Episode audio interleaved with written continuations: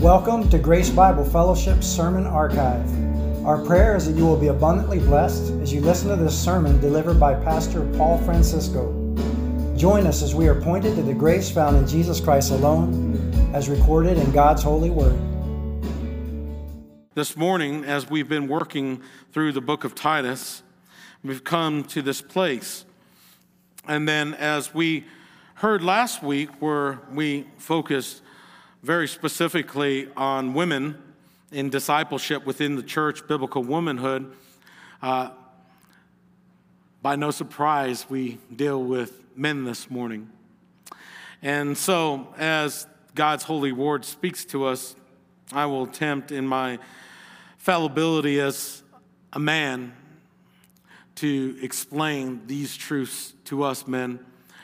And I would confess to you as I look into the mirror of the Word, so much of what I will say this morning that I need God's grace and His Spirit because I don't measure up as well. But praise be to God, that's why we have Christ, and that's why we can turn to the truth of His words to help us. And let me start our time off by sharing a few things with you. In our day and age, fem- the feminist movement and the lack of serious male leadership within the church has led to many problematic issues. Men have abdicated their roles as leaders, protectors, and providers, both in the home and in the church. Men are being feminized in our society. Guys are dressing and acting feminine instead of masculine, right? Because they are being told to get in touch with their feminine side, right? The LGBT movement is promoting their agenda, and sin is being celebrated. The men thinking it's okay to have relations with men.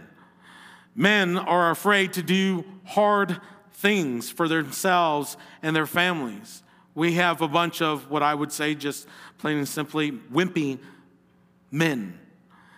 And never has the church needed more desperately to hear the words of Titus 2 1 through 8. This is a text that makes God's plan, God's assignments, God's roles for men plain and clear. In this passage of scripture, Paul outlined God's expectations for men to be men, to be masculine. He defines godly living that is consistent with sound doctrine. So, again, as I propose to you this morning, for those of us in Christ, I would argue that sound doctrine is essential for healthy and godly living. God has intended for us to know Him and what He requires from us. It is through sound teaching in Scripture that we pass down the truth to the generations through discipleship. And men have an extremely important role at home and in the church. And so, as we looked at Paul's address to women in the church within the role of discipleship and biblical womanhood last week, this week we turn to Paul's address to men in biblical manhood and pursuing their assignment. We begin by this point discipleship, the pursuit of God's design for the church, biblical manhood, and pursuing God's assignment. So, I'm going to do things a little bit different this morning. I'm going to have us kind of look back where we began at the beginning of the chapter as it fits perfectly within the context not only in discipleship, as you see, Paul here has been addressing four different groups mature men in the faith, mature women in the faith, younger women, and younger men. And even though we see very specifically younger men here and the charge for God's assignment, it's important for us to look for context wise to see what he says again about older men and so I will read for you verse 1 and 2, and then we'll go from there. It says, But as for you, teach what accords with sound doctrine. Older men are to be sober minded, dignified, self controlled, sound in faith, in love, and in steadfastness. Men of faith, we are called to a high task, especially for those of us who find ourselves in leadership. And in today's text, we find ourselves staring into the mirror of the Word. If we look back at the beginning of Titus and recall the passage on church leadership, particularly the role of elder pastor, we can see something very, very similar to this text. The pastor elders of this church are to be above reproach in character and understanding of Scripture. If we are tempted as Christian men to think that doesn't apply to us unless we are in church leadership, I want you to look again. Paul begins his exhortation to the four groups. Mature men in Christ in verse 1 and 2, and then here again, verse 6 through 8. All this begins with the important premise of teaching. But as for you, teach what accords with sound doctrine. The Bible elevates teaching to the first mark of the church and the church's primary responsibility. We must be able to teach the word and be passionate about its truths. Teach sound doctrine. He must hold firm to the trustworthy word as taught, so that he may be able to give instruction in sound doctrine and also to rebuke those who contradict it. Verse 9 of chapter 1. And then 2 Timothy 2 2, one of my dear favorite passages, it, Paul charges Timothy. He says to entrust to faithful men who will be able to teach others also. If you were just to look at that verse alone and look carefully, what you see is four generations of teachers. Paul, entrusting to Timothy, to trust to others who would teach others. Disciples making disciples. And 1 Timothy 3 2, again on the character or the, the, the qualification of elder pastor, eh, he says, Therefore, an overseer must be above reproach, the husband of one wife, sober minded, self controlled, respectable, hospitable, able to teach. I like how Al Mohler puts it. He says the New Testament continues to emphasize the teacher in the life of the church. Leadership is explicitly centered in the responsibility to teach. And the very act of following Christ is defined as discipleship. This, in essence, comes down to teaching one's followers as Jesus himself modeled. Think about the Great Commission for a moment. Jesus said, teaching them to obey all that I have commanded. Our teaching must be about making disciples. And we can't exhaust that in this lifetime. And these words that I command to you today shall be on your heart. You shall teach them diligently to your children, and shall talk of them when you sit in your house, and when you walk by the way, and when you lie down, and when you rise.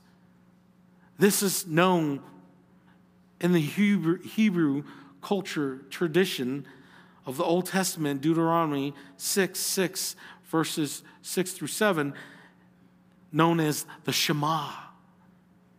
Every father was to be a teacher, and every teacher was to tell the story over and over again, lest any future generation forget.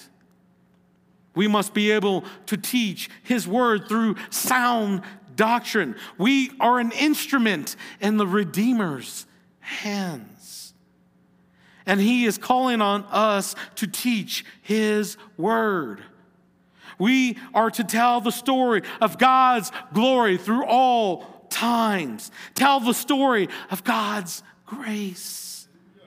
We need to preach it to ourselves. We need to shout it from the rooftops. Teach it when we lie down and when we rise up. Teach it to our children and mean what we preach. 1 Timothy 4:16 Keep a close watch on yourselves and the teaching. Persist in this, for by doing so you will save both yourself and your hearers. Meaning that that is in the form of a command.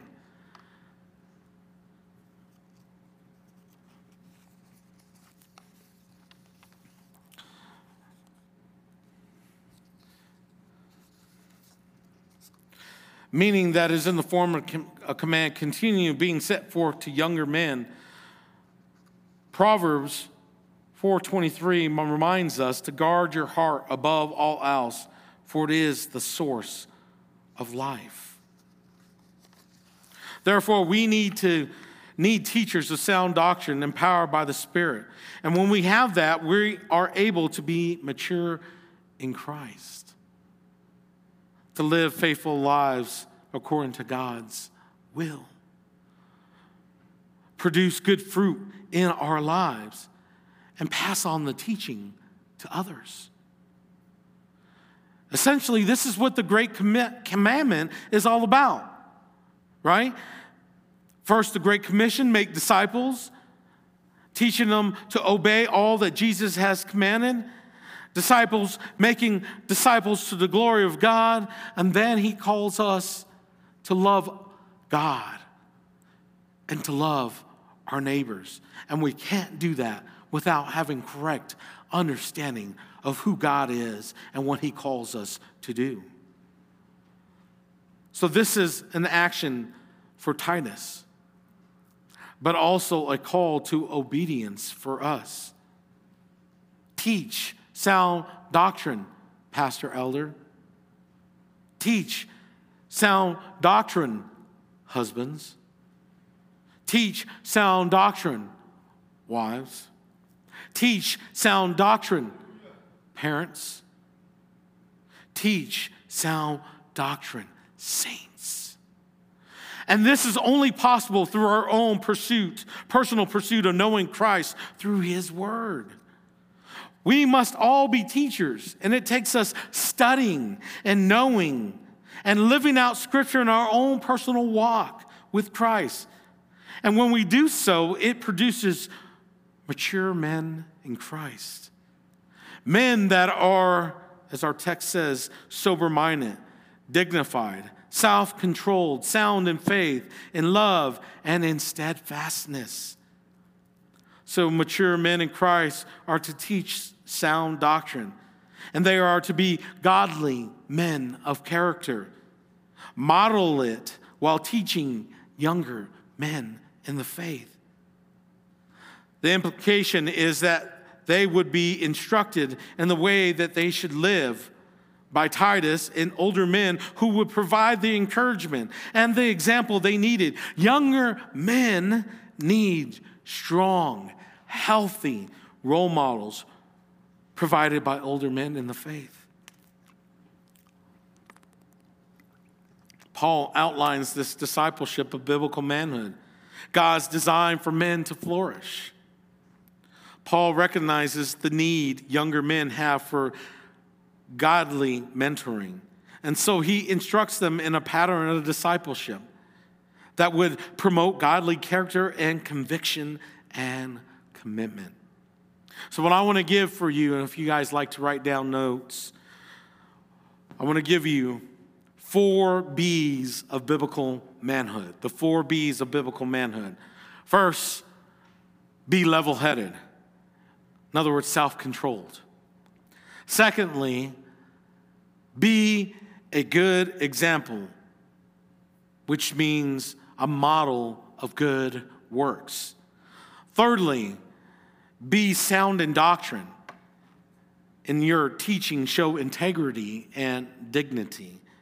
And fourthly, be sound in speech, that you cannot be condemned or evil spoken against you. So the four B's again be level headed, be a good example, be sound in doctrine, and be sound in speech. And let's deal with the first of these.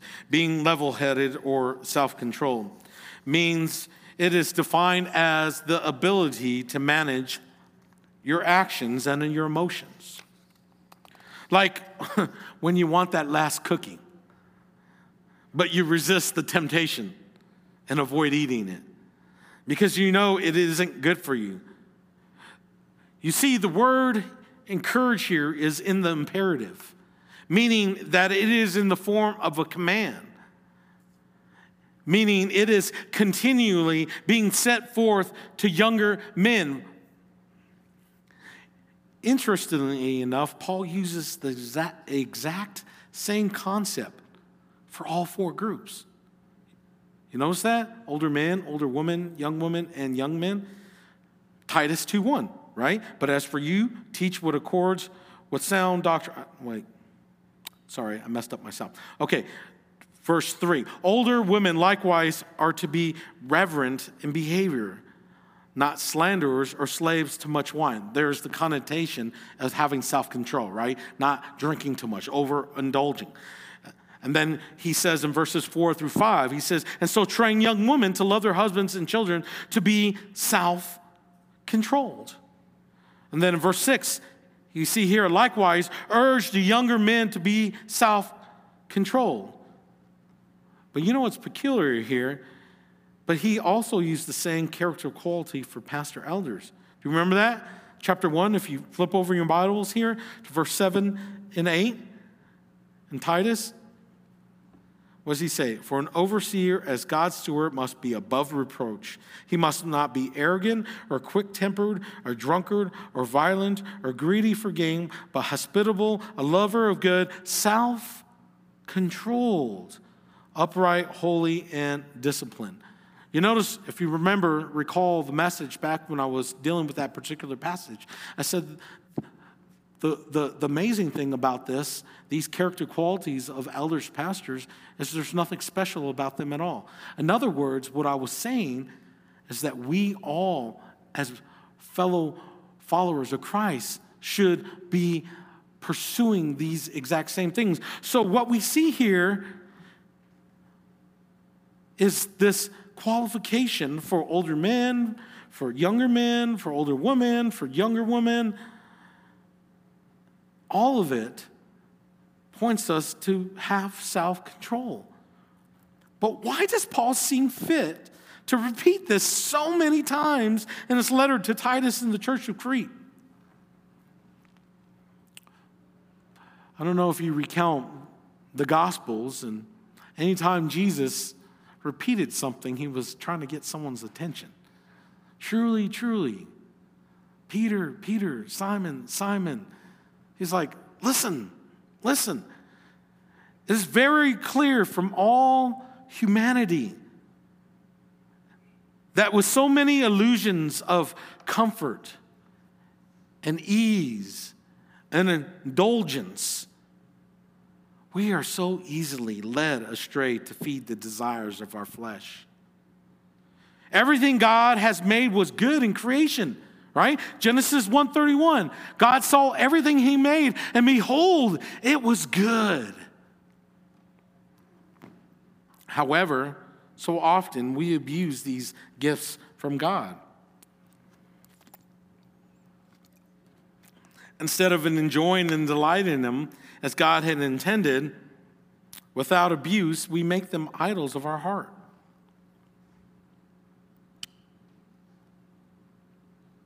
Think about that. The food we eat, the money we have.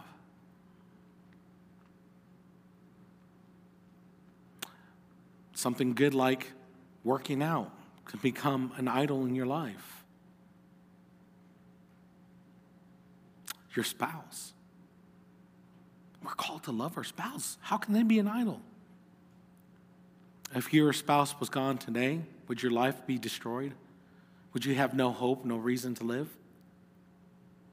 What about your children, your prized possessions? Right? Even in my own blood relatives, there are family members that love their children so much. They are so invested in their success. They have no issue with missing a Sunday, a service. They have no issue doing everything, their whole motivation. You ever hear of that happening with mother or father's whole prized possession is in the trophy of their kids, living through their kids' lives, their own successes?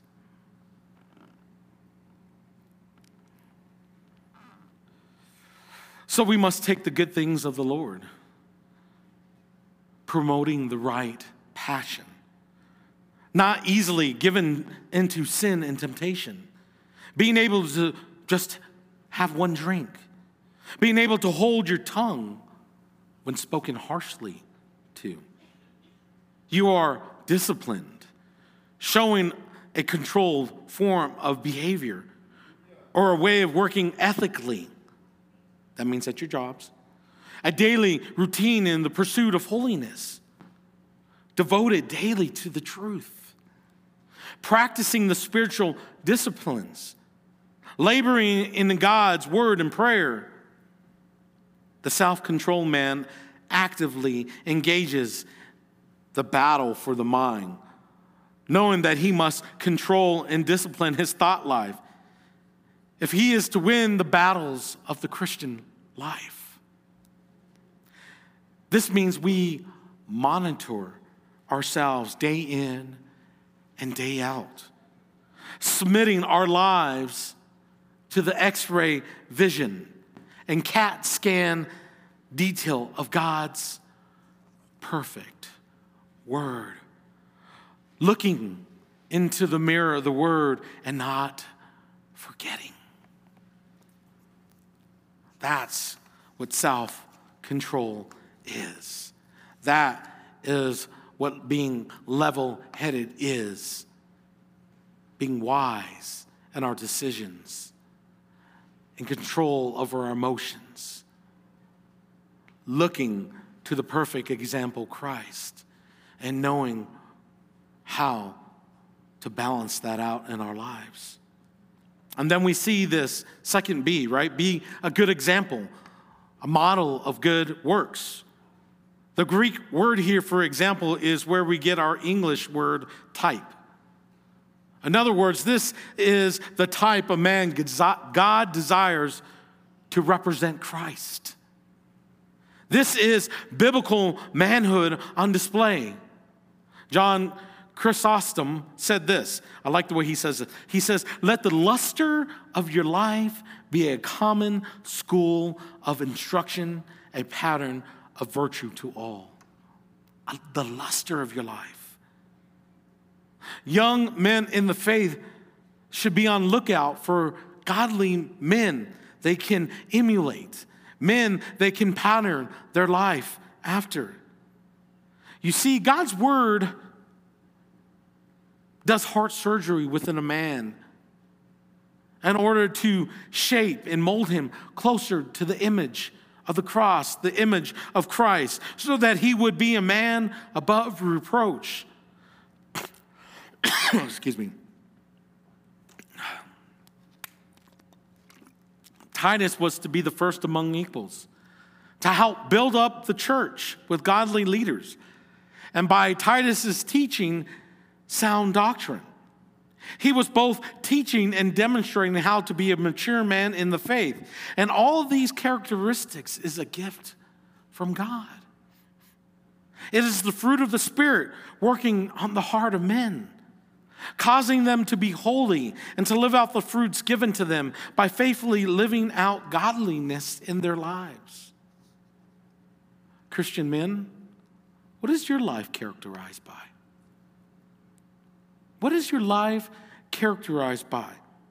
When others are asked about you, what would they say?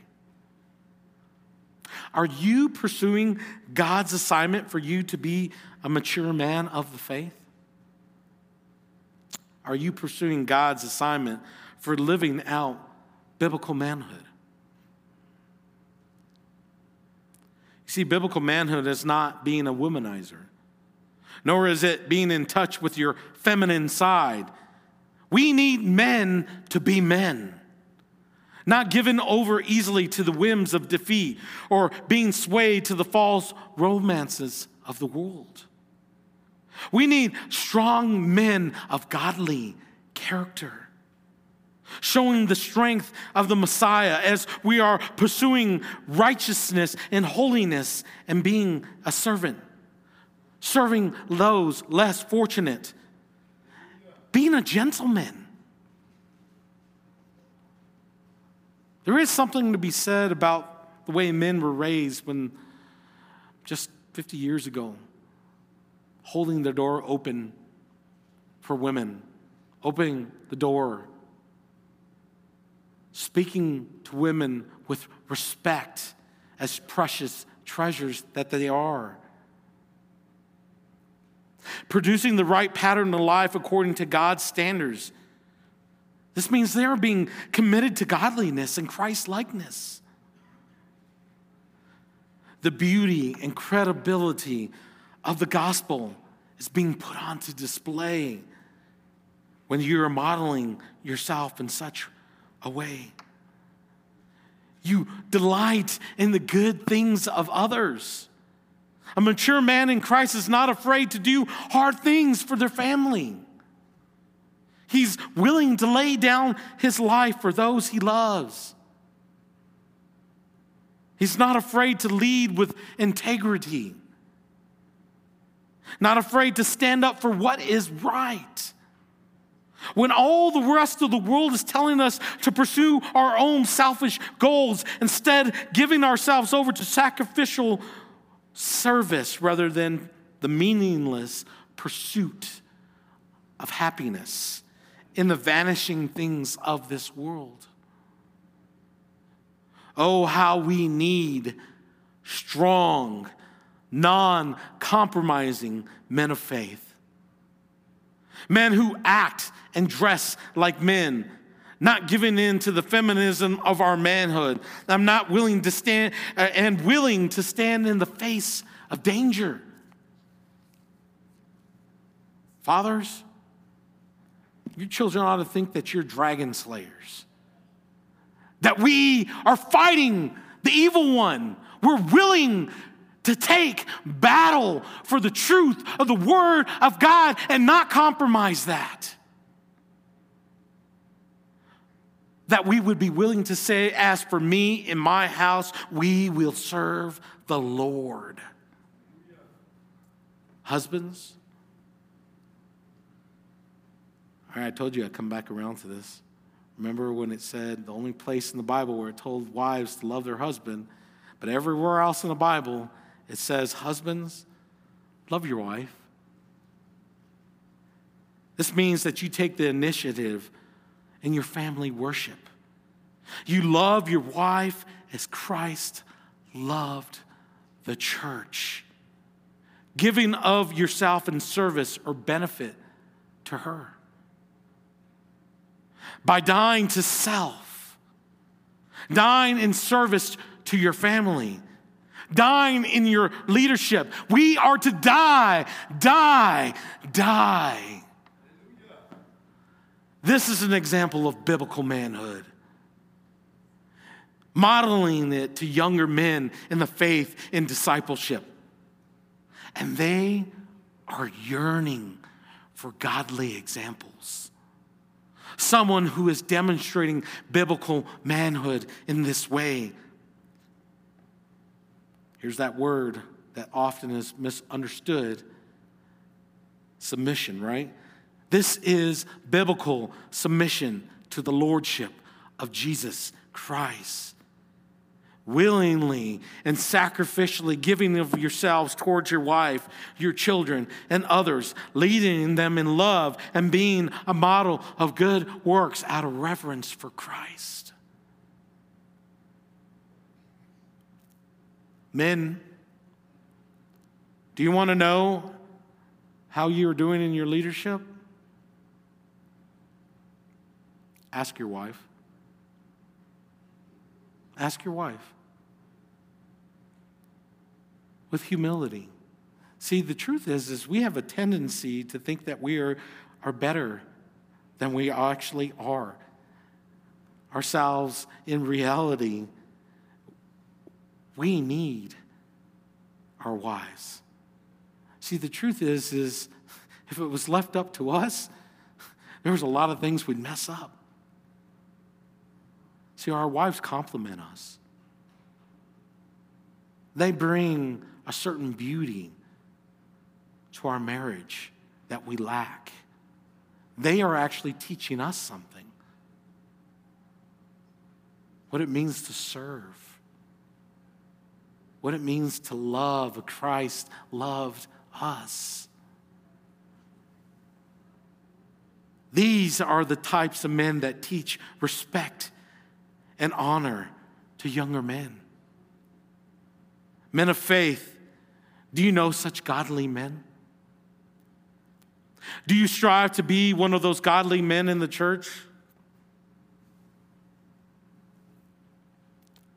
Let your lives be a display of the gospel. Live your life on purpose live it in such a way that it honors and glorifies our Lord and it's beautiful and attractive to our wives,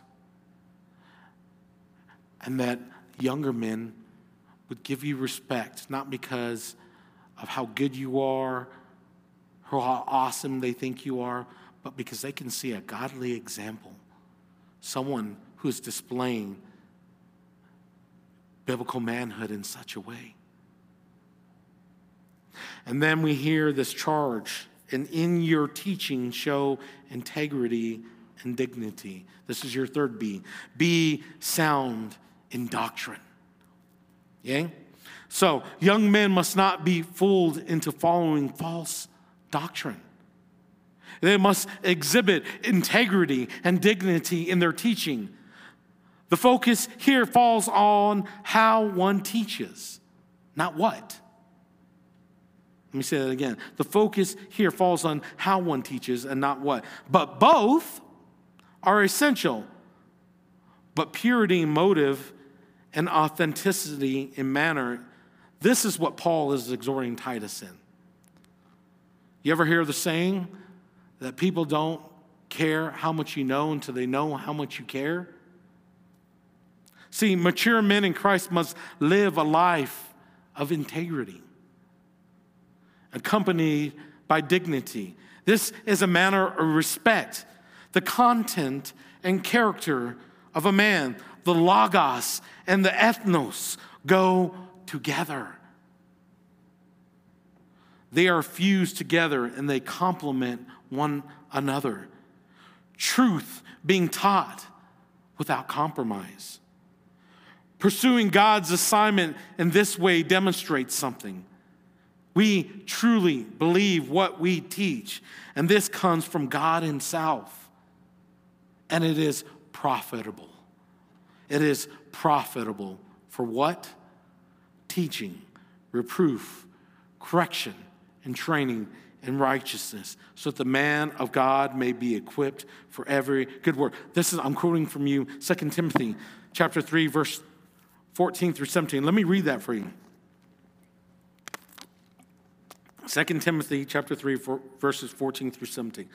But as for you, continue in what you have learned and have firmly believed, knowing from who you learned it, and how from childhood you have been acquainted, fathers, acquainted with the sacred writings, which are able to make you wise for salvation through faith in Christ Jesus. All scripture is breathed out. God breathed and profitable for teaching, reproof, for correction, and for training in righteousness, that the man of God may be complete, equipped for every good work. Men of faith, have you been given the, the gift of sound doctrine? Has someone taught you these truths? Has the Holy Spirit revealed these truths in His Word? That is true of you, how are you using it to disciple men so that you, they can pursue their assignment by God?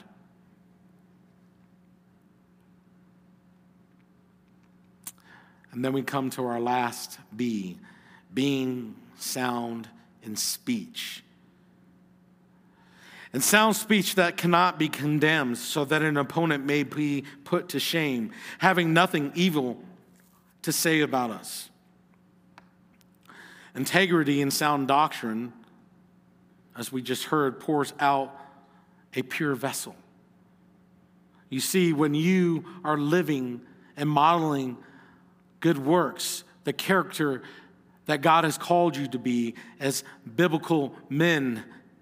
And then you have been given the gift of sound doctrine and teach out of a pure heart. It is pouring out something. It should pour out of you sound or healthy speech. Paul is telling Titus that his message is to be sound beyond reproach so that the opponent will be ashamed, having nothing bad to say about us. Our conduct of life and our words are concrete. We both live it and we teach it. In fact, those who criticize such faithful and holy teachers will eventually shame their own selves because their accusations are without merit or substance. I like how Bryan Chapell says it this way. He says, There should be a multiplication of silencers. A multiplication of silencers. As the godly influence of Titus spreads among the young men and helps to heal the embattled church. This is not to say that we are without sin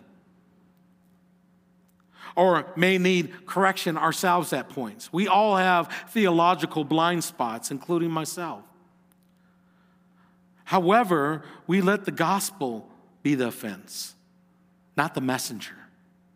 Let it be the message they say no to, not the messenger because of a shameful life, and not let our speech forth and let our speech forth pour forth wisdom. Sorry, stumbling on my words. Let our speech pour forth wisdom.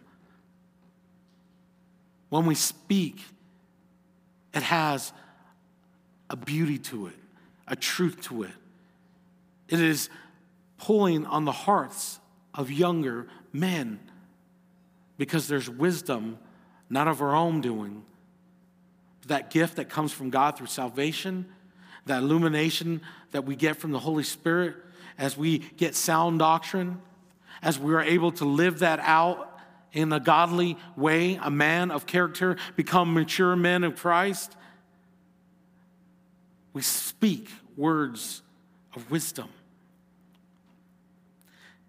We are to be mature men in the faith, pursuing biblical manhood as such that we are sober minded, dignified, self control, sound in faith, in love, and in steadfastness. You see, faith, love, and steadfastness is a triage of Christian outgrowth. The natural maturity that comes with hope in Christ through faith. A mature, godly man is to be sound or healthy, confident, confidence, and trust in the Lord.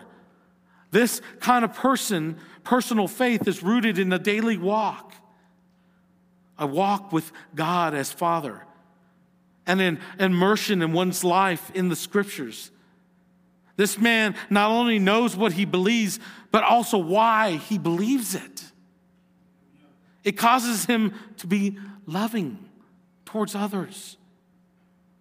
We are to love God supremely and then extend that love and our speech ministers wisdom when we do so. Our speech ministers wisdom. Not foolish babble. Right? This is the same charge Paul gives to Timothy in his letter. 1 Timothy chapter 6, verse 19 through 21. He says, "O Timothy, Guard the deposit entrusted to you. Avoid irreverent babble and contradictions of what is falsely called knowledge. Not earthly wisdom, but godly wisdom. For by professing it, some have swerved from the faith. That's what happens when we don't speak godly wisdom, when we don't have sound doctrine. It's foolishness. There's a calling to all men of faith, but especially younger men, to pursue your assignment in this training. And older men in faith are to be teaching you this. This is precisely what Paul was saying to Timothy, and now doing the same in his exhortation to Titus. Do not let your youth go on with the passions of the flesh, but be devoted to the word, disciplining yourself in godly training. If you got your Bibles, I want you to actually turn here with me. First Timothy. I want you to turn there with me. I want you to see this for yourself. We're going to look at 1 Timothy chapter 4, verse 6 through 16. Actually, second, it is first. I'm in the wrong place. Sorry. 1 Timothy chapter 4, 6 through 16. It says, If you put these things before the brothers, you will be a good servant of Christ Jesus, being trained in the words of the faith and of good doctrine that ye have followed. Have nothing to do with irreverent, silly myths. Rather, train yourself for godliness. For while bodily training has some value, godliness is of value in every way, as it holds promise for the present life and also for the life to come.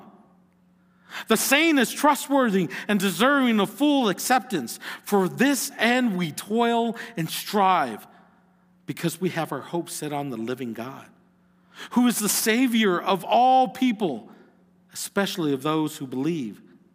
Command and teach these things. Let no one despise you for your youth, but set the believers an example in speech. There you go again. And in conduct, in love, in faith, in purity. Until I come, devote yourself to the public reading of Scripture, to exhortation, to teaching. Do not neglect the gift you have, which was given you by prophecy, with the council of elders laid their hands on you. Practice these things, immerse yourself in them, so that all may see your progress. Progress. And then, as I quoted early, keep a close watch on yourself and on the teaching. Persist in this, for by doing so, you will save both yourself and your hearers. These words, brothers, these words, fathers, these words, mature men in faith, these words will give life. A life, a pers- purpose, encouragement, and joy. And you ought to be pursuing God's assignment for you in humility, patience, and honor, discipleship, the pursuit of God's design for the church, teaching sound doctrine matures men in Christ. And mature men in the faith are to disciple younger men, to pursue biblical manhood and God's assignment. Christian men, are you pursuing God's assignment for you this morning? This is a high calling and a great, unsurmountable task. Ask the Lord to fill you with the Spirit and His Word to bring you to obedience. Acknowledge the beauty and wisdom of God and His design for discipleship and lead your wife in helping her to pursue her own assignment. Christian women, are you honoring your husband in this way? Ask God to help your heart pursue biblical womanhood. If you're a mature woman in Christ, teach what is good. If you're a younger woman in Christ, pursue God's assignment for you. Friend, maybe you are here today. Maybe all of this stuff sounds countercultural to what you have been taught and think is right. Perhaps this seems unattainable. You're right. It is. Turn to Christ. Turn to Christ. Know that God's truth is what will bear fruit in your life and give you true joy, peace, and happiness. You see, the world will fail you. You will be left empty and never satisfied. You will not flourish outside of God's design. Turn to Christ. Taste and see that He is good.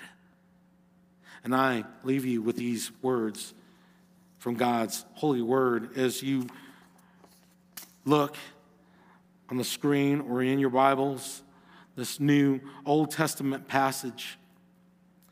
As King David took his son outside right before his death was drawing near, and he said these words When David's time to draw new year drew near, he commanded Solomon, his son, saying, I'm about to go the way of all the earth.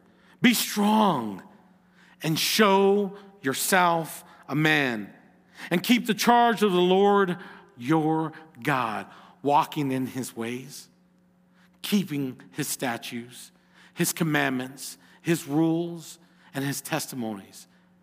As it is written in the law of Moses, that you may prosper in all that you do and wherever you turn. Hear these words today. Praise the Lord that His Word is sufficient for our every need. Join us next time as we continue our study of God's infallible Word. We would also love to have you join us in person at Grace Bible Fellowship. We meet together each Sunday from 9 a.m. to 9:50 a.m. for Connections Sunday School and from 10 a.m. to 11:30 a.m. for our worship service. We're located at 1385 Northwestern Drive on the west side of El Paso, along with our hosting sister church, Mission de Gracia. If you have any questions, you can dial 915 308 1208 or visit our website at www.gracebibleelpaso.org.